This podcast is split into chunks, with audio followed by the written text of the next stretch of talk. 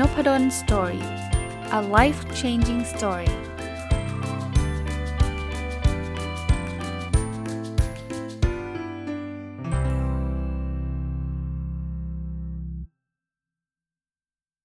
สวัสดีครับ ยินดีต้อนรับเข้าสู่นพดล Story พอดแคสต์นะครับ วันนี้ผมหยิบหนังสือเล่มเล็ก ๆ นะครับ เป็นหนังสือที่ผมเห็นคนรู้จักใน Facebook นะครับเขาโพสต์ไว้ว่าจะเป็นหนังสือที่จะเอาไป เอาเอาเงินไปทำบุญนะครับ คือทำบุญในลักษณะที่เราซื้อหนังสือเนี่ยแล้วเราก็ซื้ออาจจะซื้อหนังสือแจกกับ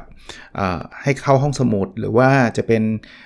ที่ใด ๆก็ตามนะครับแล้วหนังสือก็เป็นเล่มที่มันไม่ได้ใหญ่อะไรนะครับ เขียนโดยคุณสุรเชษกองชีพ แล้วก็คุณพานพสิรินสารนะครับ เข้าใจว่าคงหาไม่ได้ตามร้านหนังสือแน่ๆ เพราะว่าหนังสือมันมันเล่มเล็กจิ๋วแล้วก็บางๆนะครับ แต่ว่ามีทั้งหมด 80 หน้าแต่เล่มมันเล็ก ครึ่งหนึ่งของของพ็อกเก็ตบุ๊กทั่วไปฮะแล้วก็จำจำนวนหน้าก็ 80 หน้าก็บางๆเล็กๆ แต่พออ่านแล้วเนี่ยผมคิดว่ามันเป็นประโยชน์นะครับกับกับคนฟังนะครับ คงไม่ได้มีจำหน่ายไม่ได้มีขายใดๆแต่ว่าก็เล่าให้ฟังนะเป็นเรื่องของ 50 วิธีคิดพลิกชีวิต ชื่อหนังสือชื่อนี้นะฮะ50 วิธีคิดพลิกชีวิตนะครับ ผมเริ่มต้นเลยนะครับก็แบ่งเป็น 25 ของคุณสุรเชษแล้วก็ 25 ของคุณพานนบนะครับบางอันผมก็อาจจะไม่ได้ไม่ได้ลงรายละเอียดนะครับแต่ว่า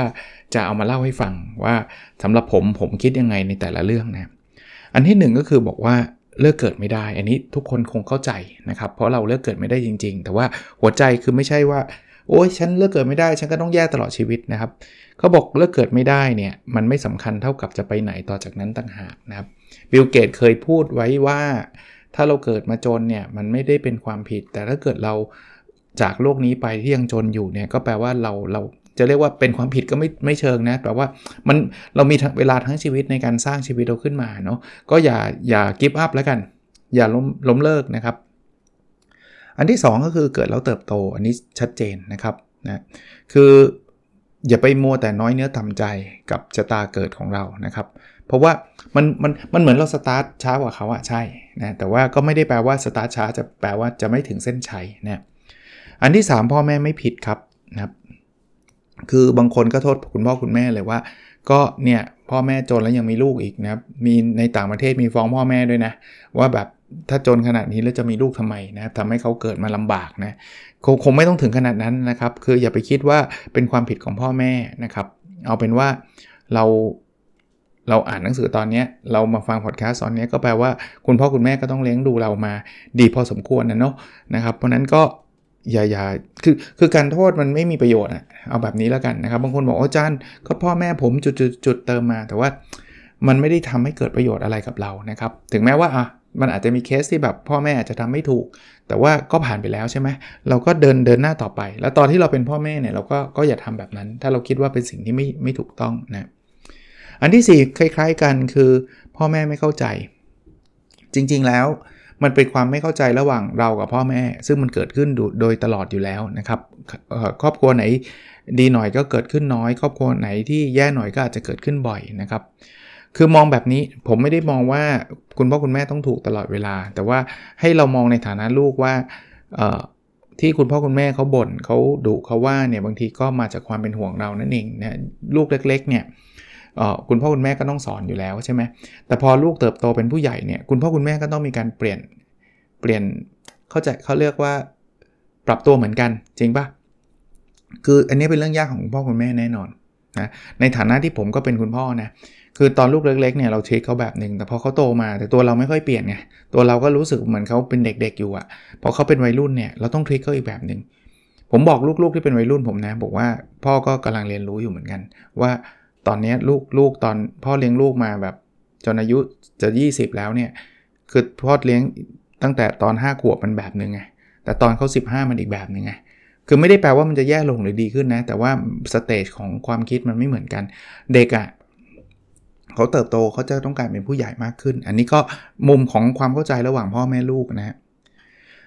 อันที่ 5 ก็บอกโรงเรียนมีอะไรมากกว่าความรู้นะครับ จริงๆแล้ว การไปโรงเรียนเนี่ยหลายคนมุ่งเน้นแต่วิชาการ ผมผมเข้าใจว่าวิชาการสำคัญ แต่ว่าผมคิดว่ามันมีอะไรมากกว่านั้นเนาะการที่เราได้มีเพื่อนมีรู้จักจะเรียกว่ากฎระเบียบทั้งสังคมต่างๆนะครับ มีความรู้สึกเข้าใจว่าทุกคนแตกต่างกันเนี่ย มันช่วยได้นะโรงเรียนเนี่ยนะเพราะนั้นเนี่ย โรงเรียนมันไม่ได้เป็นที่หาความรู้อย่างเดียว ถ้าใครไปโรงเรียนแล้วมุ่งจะแบบว่าท่องหนังสือสอบให้ได้ 4.00 ได้เกรด A หมดทุกวิชาอย่างเดียวเนี่ย ผมว่าใช้โรงเรียนไม่คุ้ม ไหนๆไปแล้วต้องต้องต้องมีความหลากหลายนะครับ อันที่ 6ทำสิ่งดีๆ ให้เคยชินครับ อันนี้อันนี้ผมว่าเป็นเรื่องดีนะฮะ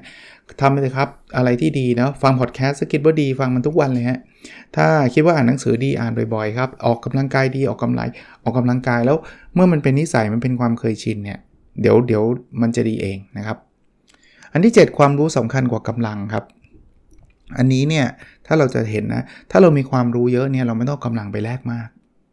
คนที่ไม่มีความรู้บางทีก็จำเป็นเนาะเขาก็ต้องใช้กำลัง แต่ว่าความรู้เนี่ยมันศึกษาได้ตลอดชีวิต เพราะนั้นเนี่ยเอาความรู้เข้ามาบางทีเราไม่ต้องเหนื่อย บางทีสิ่งที่เราต้องทำ20 ชั่วโมงอาจจะเหลือเวลาแค่ 2 นาทีเอง ถ้าเรามีความรู้นะ เพราะนั้น ผมต่อยอดให้ว่าการศึกษาความรู้เนี่ยจะเป็นการเซฟทั้งเงินทั้งเวลาของเรามหาศาลเลยบางคนบอกเสียเวลางานยุ่งจะตายจะใช้เวลาที่ไหนไปศึกษาหาความรู้ นั่นแหละครับ มันเป็นการลงทุนที่คุ้มค่าที่สุดอันหนึ่งเลย ส่วนตัวผมอะผมเชื่อแบบนั้น เพราะว่าที่ผมจะเรียกว่าทำอะไรได้ได้ได้อย่างที่ตัวเองอยากทำได้มากขนาดนี้มันมาจากความรู้ทั้งนั้นเลยนะครับ อันที่ 8 คือ ความพยายามมีไม่เท่ากันนะครับ คือคนเราเกิดมาเนี่ยบางทีอาจจะ แล้วแต่นะเกิดมารวยเกิดมาจน แต่บางทีเราเคยเห็นไหมคนเกิดมารวยสุดท้ายก็ไม่ได้ไปไหนหรือแย่กว่าเดิม คนเกิดมาจนบางทีก็แซงได้ ผมผมเข้าใจครับการเกิดมาไม่เท่าเทียมเนี่ยเป็นเรื่องปกติ แต่ว่าเขาก็บอกว่า เอาเอาเป็นว่าต่อให้เกิดเท่ากันผมคิดว่าเขาจะประสบความสำเร็จเท่ากันปะสมมุติว่าเกิดมาด้วยครอบครัวเดียวกันเลยอะนะเงินเท่ากันเป๊ะเลย แต่ว่าก็ไม่ได้แปลว่าต้องประสบความสำเร็จเหมือนกัน เพราะว่าความพยายามนั่นเองครับ แต่ว่าก็ต้องมีความรู้แล้วก็ความรับผิดชอบชั่วดีด้วยนะ ไม่ใช่พยายามแบบโกงอะไรอย่างนี้ อันนี้อันนั้นก็ไม่ใช่นะครับ อันที่ 9 โอกาสมีเสมอสำหรับคนพร้อมนะครับ ที่เขาบอกว่าโชคดีเนี่ยมันเท่ากับโอกาสบวกกับความการเตรียมพร้อม คือถ้าเกิดคุณคุณจะรอโอกาสอย่างเดียวเนี่ย ต่อให้โอกาสมาเนี่ยนะ ถ้าเราไม่พร้อมนะ เราก็ใช้โอกาสนั้นไม่ไม่ได้ไม่ได้ ไม่ได้อะไร แต่ถ้าเกิดเราเตรียมพร้อมไว้โอกาสไม่มาไม่เป็นไร วันหนึ่งมันต้องมาฮะโอกาสเนี่ยยิ่งยิ่งเราพร้อมเนี่ยผมบอกได้เลยนะ ยิ่งเราพร้อมนะโอกาสจะยิ่งมาหาเราเยอะ คุณพูดภาษาอังกฤษเก่งๆอะคุณพร้อมแล้วเพราะฉะนั้นเนี่ยโอกาสที่เจ้านายจะส่งคุณไปไปทำงานเมืองนอก ถ้าคุณอยากไปนะ มันก็จะเยอะกว่าคุณพูดภาษาอังกฤษไม่ได้เลย คุณคุณไม่พร้อมอะแล้วคุณหวังว่าโอ้ทำไมเจ้านายลำเอียงจังไปให้คนอื่น เขาไม่ได้ลำเอียง ก็คุณพูดภาษาอังกฤษไม่ได้เขาจะส่งโอกาสนี้ให้คุณได้ไงอะจริงปะหรือต่อให้เขาส่งนะอ้าวลองไปไปไม่ได้อีก ผมเคยเชิญนักธุรกิจที่ประสบความสำเร็จท่านหนึ่งเนี่ยเขามามาพูดในงานของอการ orientation ของนักศึกษา MBA อะเขาบอกว่าหลายคนชอบบอกว่าที่เราทำไม่ได้เพราะไม่มีเงินเขาบอกว่าถ้าวันนี้เอาเงินมาให้ 100 ล้านเลยถามว่าจะทำอะไรทำได้ไหม บางทีบางคนอึ้งนะเออร้อยล้านไปฝากแบงก์อย่างเงี้ยมันก็อาจจะไม่ได้คือคือไม่ได้ไม่ได้อะไรมากขึ้นไปกว่านั้นนะอย่างเงี้ยแต่แต่ต้องสมมุติว่าร้อยล้านแล้วต้องคืนเขาเงี้ยอะคุณอาจจะได้ดอกเบี้ยมาไม่กี่วันนี่ยแล้วแล้วก็ต้องคืนเงินเขาละ มันไม่รู้ไงว่าจะไปทำอะไร คือเราไม่พร้อมไง อันที่ 10 ก็คือเพื่อนสำคัญที่สุด มนุษย์เรามีเคยมีคนบอกใช่ไหมบอกว่า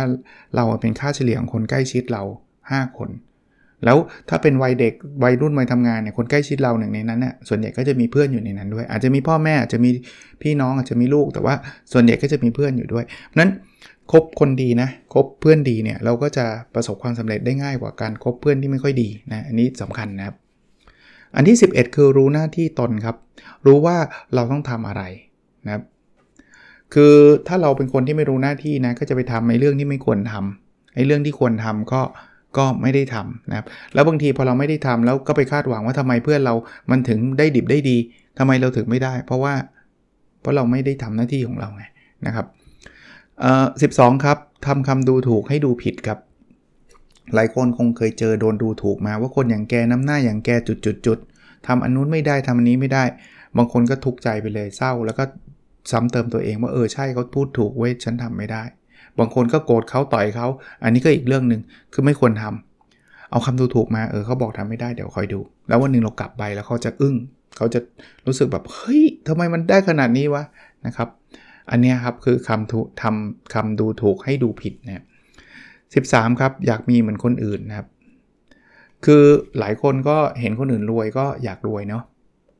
คราวนี้ไอ้การอยากมีของคนอื่นเนี่ยมันก็เป็นข้อดีอันหนึ่งก็คือว่าเราจะได้พัฒนาตัวเองจะได้รวย แต่ว่าข้อเสียที่ต้องระวังไว้เลยคือ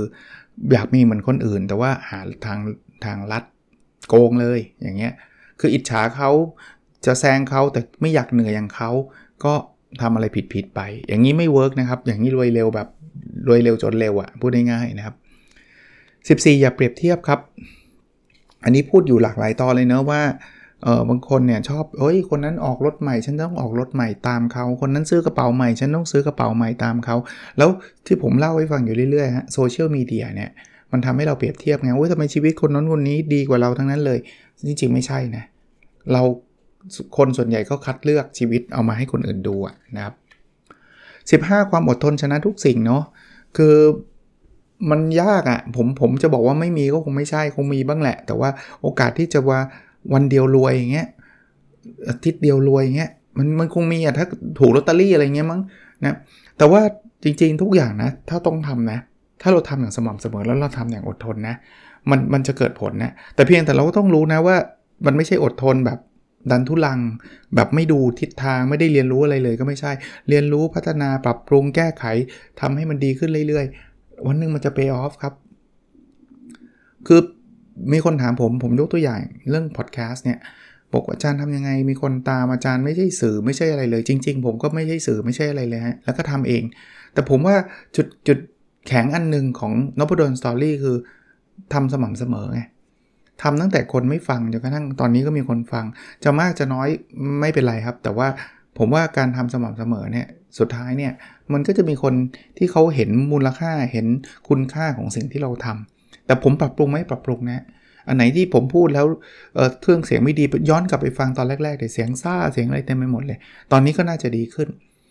หนังสือบางเล่มที่ผมรู้สึกว่าเฮ้ยรีวิวแล้วคนไม่ค่อยชอบ ผมก็จะผมก็ยังอ่านอยู่นะ แต่ผมก็ไม่ได้รีวิว ผมก็อาจจะหยุดไปนะครับ อันที่ 16 ครับอออยากมีตัวตน บางคนก็อยากที่จะแบบให้คนอื่นสนใจเรานู่นนี่นั่น ซึ่งจริง ๆ มันก็ไม่ได้ผิดอะไรนะ ที่จะทำอะไรให้ให้คนอื่นสนใจอะ่ะแต่ถ้าเกิดเราไปทำในทางที่ผิดๆเลือกเลือกแบบสาย dark อะอันนี้อันนี้ไม่สนับสนุนก็แล้วกันนะ สนใจแบบมีข่าวเช้าข่าวไม่ดีอะไรเงี้ยผมว่าอย่างนี้ไม่คุ้มเนาะนะครับ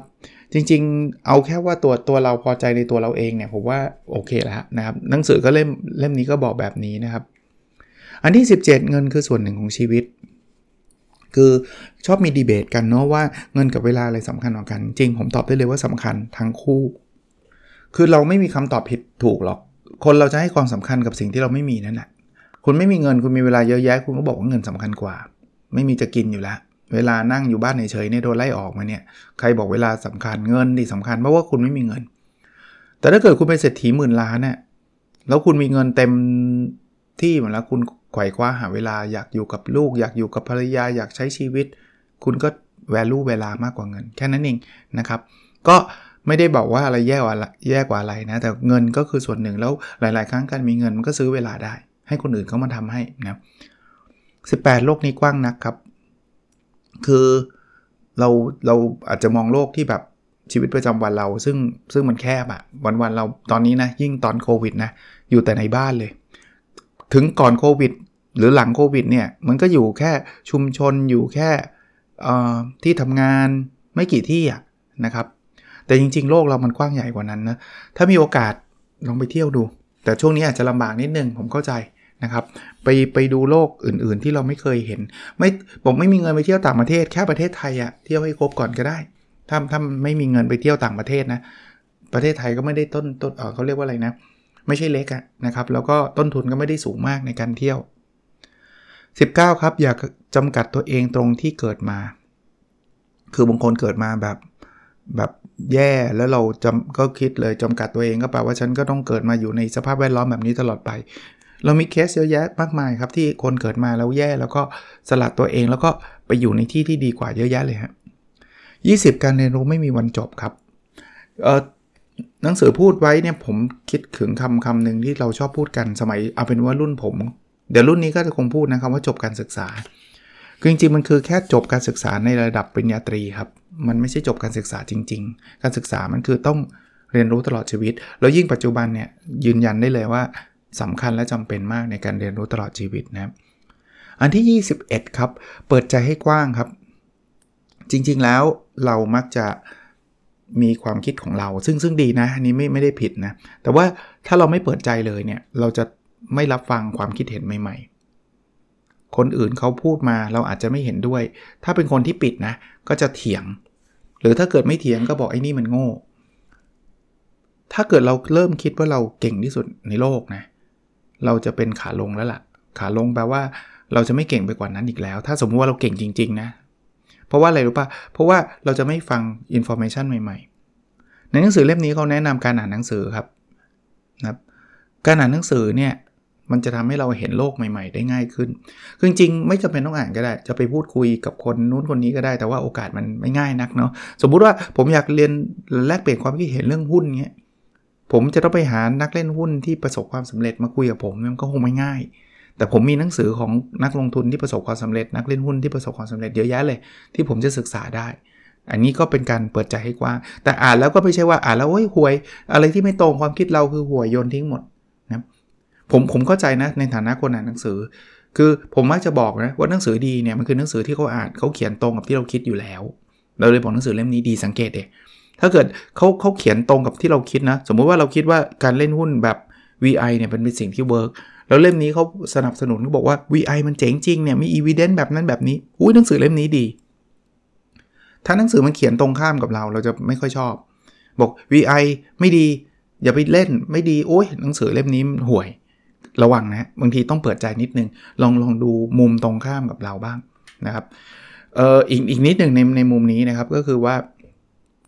เวลาเราไปอยู่ใน Facebook อยู่ในโซเชียลมีเดียเนี่ยมันจะคัดกรองเรื่องเฉพาะที่เราชอบ ซึ่งจิมก็เป็นสิ่งที่ดีแหละ แต่บางทีเนี่ยเราลองไปไปไปอ่านโพสต์ไปในบล็อกที่ตรงข้ามกับเราบ้างนะให้ให้ลองมองมุมบ้าง มุมอื่นๆบ้างนะครับเพื่อจะได้ไอเดียมา คือไม่ใช่ไปมองไปทะเลาะกับเขานะ หรือไม่ได้ไปมองเพื่อไปด่าเขานะ แต่ไม่มองเพื่อไปเปิดใจจริงๆอะ่ะว่าเขาคิดอะไรกันอยู่นะครับ 22 ครับเขาบอกว่าตัวเรา ไม่ใช่ศูนย์กลางจักรวาล คือบางคนนี่เขาจะเรียกว่าคิดแบบนั้นจริง ๆ นะว่าทุกคนเนี่ยจะต้องมาหมุนรอบตัวเขา ก็คือฉันต้องเอาแบบนั้น ฉันต้องเอาแบบนี้ โดยที่เราไม่ค่อยมีเอมพัตตีนะ ใช้ศัพท์ภาษาอังกฤษ คือเราไม่เอาใจเขามาใส่ใจเรา เราเอาแต่ใจเรามาใส่ใจเรา ก็คือฉันจะทำแบบนี้ ฉันต้องได้แบบนี้ ฉันต้องได้เดี๋ยวนี้ เปลี่ยนใหม่ครับ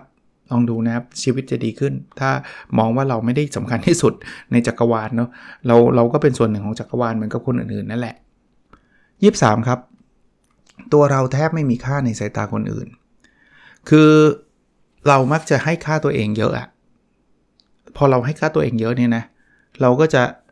เริ่ม expect ว่าคนอื่นเนี่ยเขาจะต้องให้ค่าเราเหมือนกับที่เราให้ค่าตัวเอง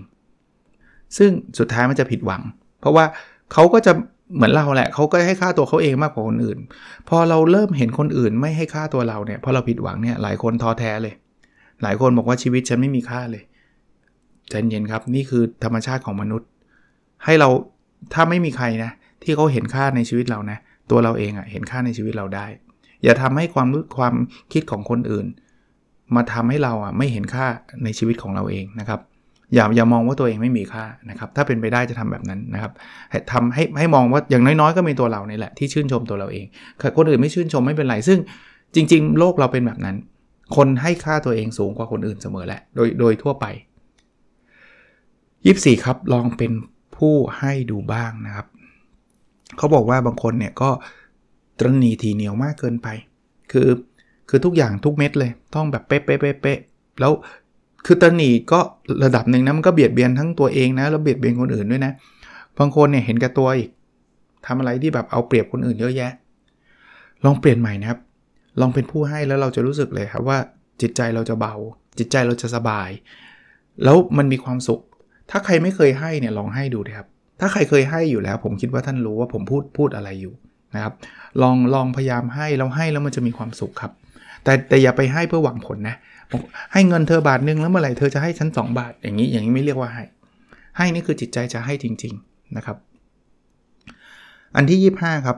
เขาบอกว่า โลกหลายใบ ที่เขาบอกโลกหลายใบเนี่ยถ้าย้อนกลับไปตอนเด็กๆเนี่ยผมจะงงมากว่าโลกก็มีใบเดียว แต่ว่าตอนนี้ผมเข้าใจเลยมันมีโลกคู่ขนานอยู่ คือโลกออนไลน์ เชื่อไหมฮะว่าโลกออฟไลน์คือโลกของเราจริง ๆ ที่เราเป็นอยู่จริง ๆ กับโลกออนไลน์เนี่ยสำหรับบางคนไม่เหมือนกันเลยครับ บางคนเราเห็นออนไลน์นี่แบบอีกแบบหนึ่งเลยในขณะที่ตัวตนอีกแบบหนึ่งเอาง่ายๆนะลูกศิษย์ผมอะเห็นใน Facebook นี่แบบโอ้โหดูแบบสุดๆอะคือแบบจะเรียกว่าอะไรเป็นคนที่ล่าเริง participate พูดเก่ง อะไรแบบ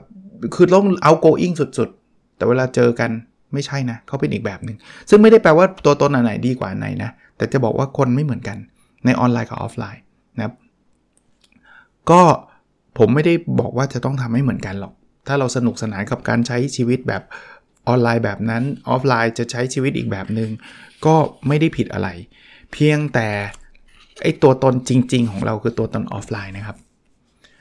บางคนเนี่ยลุ่มหลงกับชื่อเสียงหรืออะไรต่างๆ ในออนไลน์มากจนเกินไป แล้วก็ถ้าเอาง่ายๆนะ ถ้าเราไม่ดูแลสุขภาพเราเองอะดูแลสุขภาพออนไลน์ไม่ได้ถูกปะเราต้องดูแลชีวิตเราออกกำลังกายอะไรต่างๆเนี่ย เพราะว่าถ้าตัวตนที่มันเป็นออฟไลน์ออฟไลน์ก็คือตัวตนจริง ๆ ในโลกจริงๆเนี่ยไม่ใช่โลกในออนไลน์เนี่ยแย่นะไม่สบายเนี่ยโลกในออนไลน์เราก็ไปไม่รอดครับ ยกเว้นว่าวันหนึ่งมันจะกลายเป็นแบบ Matrix อะไรเงี้ยเราเอาแบบเอาชีวิตจิตวิญญาณเราเข้าไปอยู่ในออนไลน์ได้ ซึ่งอันนั้นยังไม่ยังไม่มาถึงนะฟังดูก็น่ากลัวแล้วนะ ผมว่าใช้ชีวิตแบบนี้สนุกที่สุดละนะครับ โอเค ผมคงรีวิวมาได้ครึ่งเล่มนะครับ เพราะอันนี้คือมันเป็น 50 วิธีคิดพลิกชีวิตเนาะแล้วก็เขียนโดยโดยสองท่านนะครับ ซึ่งเขียนคนละ 25 25 ข้อคิดนะครับ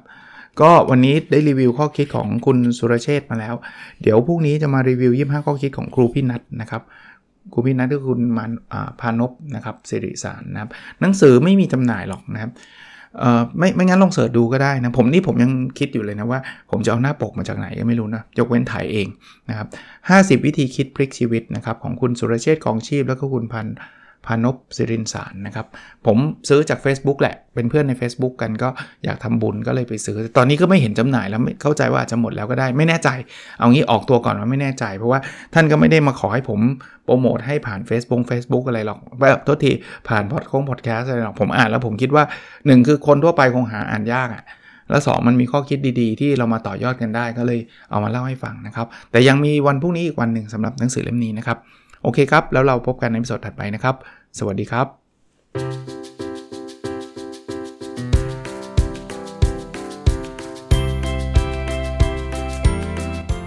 n o p a d o n Story a life changing story